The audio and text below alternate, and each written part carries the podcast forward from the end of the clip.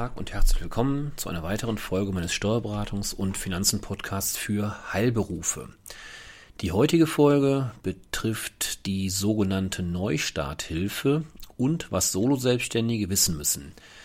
Wann Sie wissen, ob Sie Solo-Selbstständiger sind, ähm, das erkläre ich Ihnen gleich und ähm, bin mir bewusst darüber, dass äh, die heutige Folge sicherlich nicht alle meine Zuhörer gleichermaßen betreffen wird.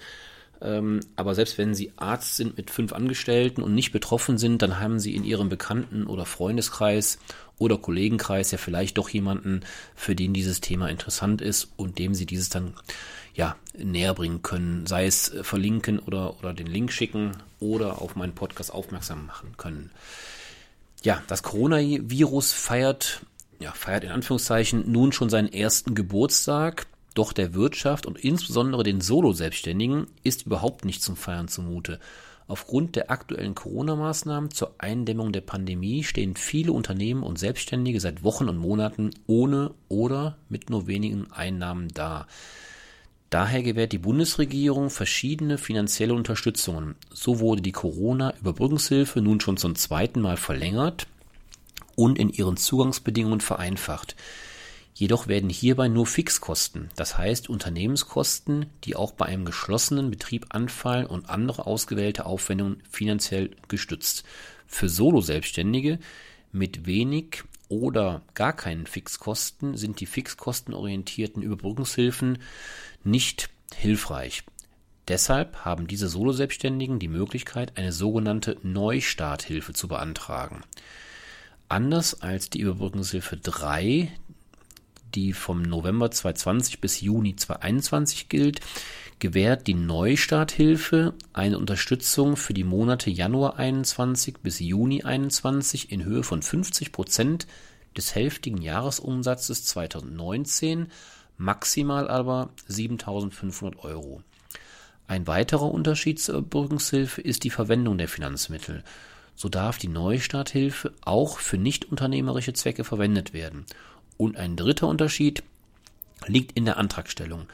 Den Antrag auf Neustarthilfe können Solo-Selbstständige auf dem Portal des BMWI selbst ohne Steuerberater stellen. Ja, aber wer ist denn jetzt Solo-Selbstständiger? Wer gilt qua Definition als Solo-Selbstständiger? Antragsberechtigt sind Selbstständige aller Branchen mit gewerblichen oder freiberuflichen Einkünften, die keine oder weniger als eine Vollzeitäquivalente beschäftigen. Die Definition Solo-Selbstständiger im Sinne der Corona-Hilfen ist unabhängig von der Gesellschaftsform, in der die gewerbliche oder freiberufliche Tätigkeit ausgeübt wird. Damit erhalten auch Ein-Mann-GmbHs oder Personengesellschaften, bei denen die Gesellschafter im Unternehmen tätig sind, die Möglichkeit, eine Neustarthilfe zu beantragen. Für die Berechnung der Vollzeitäquivalente, also der Mitarbeiter, ist ein Minijob mit 0,3 VZE, also Vollzeitäquivalente, eine Halbtagskraft mit einer Arbeitszeit von maximal 20 Wochenstunden mit 0,5 VZE und eine Teilzeitbeschäftigung mit bis zu 30 Wochenstunden mit 0,75 zu berücksichtigen. Werden gar keine Mitarbeiter beschäftigt, so muss die selbstständige Tätigkeit im Haupterwerb ausgeübt werden.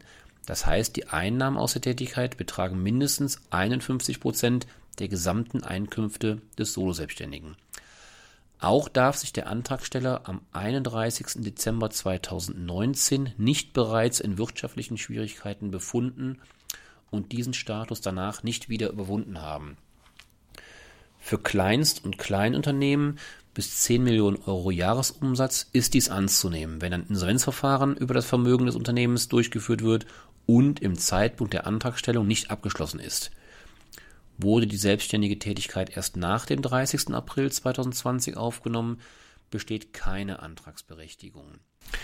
Die Neustarthilfe wird zunächst als Vorschuss in Höhe von 50 Prozent des sogenannten Referenzumsatzes gezahlt. Dieser beträgt 50 Prozent des Jahresumsatzes aus 2019, wenn die selbstständige Tätigkeit vor dem 1. Januar 2019 aufgenommen wurde.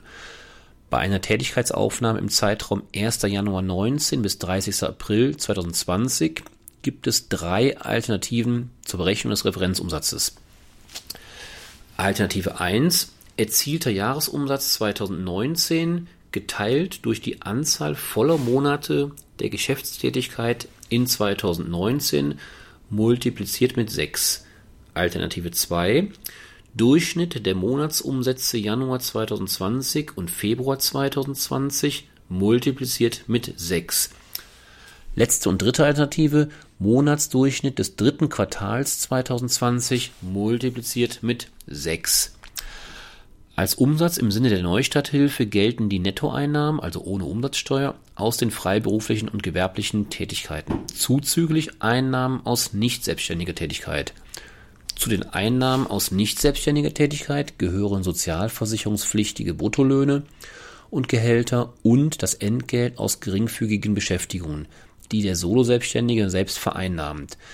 Dabei zählen vermögenswirksame Leistungen, Abfindungen, Sachbezüge, Tantiemen, Provisionen, Gratifikationen und Versorgungsbezüge zu den Umsätzen im Sinne der Neustarthilfe. Da es keinen Unterschied macht, ob die Zahlungen steuerpflichtig oder steuerfrei vereinnahmt werden, sind bei den Einnahmen aus nicht selbstständigen Tätigkeit auch steuerfreie Lohnersatzleistungen wie zum Beispiel Kurzarbeitergeld, Arbeitslosengeld und Elterngeld und sogar Renten aus der gesetzlichen Rentenversicherung zu erfassen. Zahlungen für nicht selbstständige Tätigkeiten sind zu erfassen, soweit es sich um Zahlungen für einen Monat des Vergleichszeitraums handelt. Im Rahmen der Endabrechnung, die Sie nach Ablauf des Förderungszeitraums erstellen müssen, wird entschieden, ob und inwieweit der Vorschuss ganz oder teilweise zurückgezahlt werden muss liegen der im Förderzeitraum Januar bis Juni 2021 erzielte Umsatz bzw. die Einnahmen bei nicht mehr als 40 Prozent des Referenzumsatzes ist der Vorschuss nicht zurückzuzahlen. Liegt der Umsatz bei 90 Prozent des Referenzumsatzes oder mehr, ist die Neustarthilfe vollständig zurückzuzahlen. Und auch hier gibt es eine dritte Alternative. Liegen die Einnahmen im Förderzeitraum Januar bis Juni 21 über 40 Prozent, aber unter 90 Prozent des Referenzumsatzes sind die Vorschusszahlungen anteilig zurückzuzahlen. Eine Rückzahlung hat in Höhe des Betrages zu erfolgen, um den die Summe aus erzieltem Umsatz und Vorschusszahlung 90 Prozent des Referenzumsatzes überschreitet. Sie merken, das ist hochkompliziert. Ähm, deswegen greife ich schon mal vorweg und biete Ihnen gerne meine Hilfe und meine Unterstützung an, sollten Sie diese benötigen. Abschließend möchte ich noch kurz darauf eingehen, wann bzw. bis wann Sie diesen Antrag stellen können, den Antrag auf Neustarthilfe. Dieser kann bis zum 31. August 2021 gestellt werden, zumindest nach heutigem Wissensstand. Aus der Vergangenheit wissen wir, dass die eine oder andere Antragsfrist in der Vergangenheit Corona bedingt ähm, auch durchaus verlängert wurde. Aber wie gesagt, nach heutigem Stand muss der Antrag auf Neustarthilfe bis zum 31. August 2021 gestellt werden. Beantragen muss der Solo-Selbstständige diese selbst. Für den Antrag wird ein Elster, ein sogenanntes Elster-Zertifikat benötigt. Zudem kann der Antrag nur einmal gestellt werden und er ist auch nicht änderbar. Neustarthilfe kann allerdings gar nicht beantragt werden, soweit bereits ein Antrag auf Überbrückungshilfe 3 gestellt wurde. Diese Ausschlussregelung resultiert aus der zeitlichen Überschneidung der Förderzeiträume beider Programme. Ja, abschließend der Hinweis, im Rahmen der Endabrechnung, die bis zum 31. Dezember 2021, auch das nach heutigem Stand, auf elektronischem Wege erfolgen muss, soll es aber die Möglichkeit geben, Angaben nachzuholen. Dies ist besonders dann wichtig, wenn Antragsteller auch Einkünfte im Zusammenhang mit Kapitalgesellschaften und oder, Personengesellschaften erzielen und diese in die Bemessungsgrundlage für die Neustarthilfe einbeziehen möchten. Soweit eine Rückzahlung erfolgen muss, hat dies nach heutigem Stand, ich kann mich nur wiederholen, bis zum 30. Juni 2022 zu erfolgen. Erfolgt keine Endabrechnung, ist der ausgezahlte Vorschuss vollständig zurückzuzahlen. Also Sie sollten sich zwingend einige Fristen oder einige Daten merken. Wie gesagt, man kann nicht oft genug betonen nach jetzigem Stand.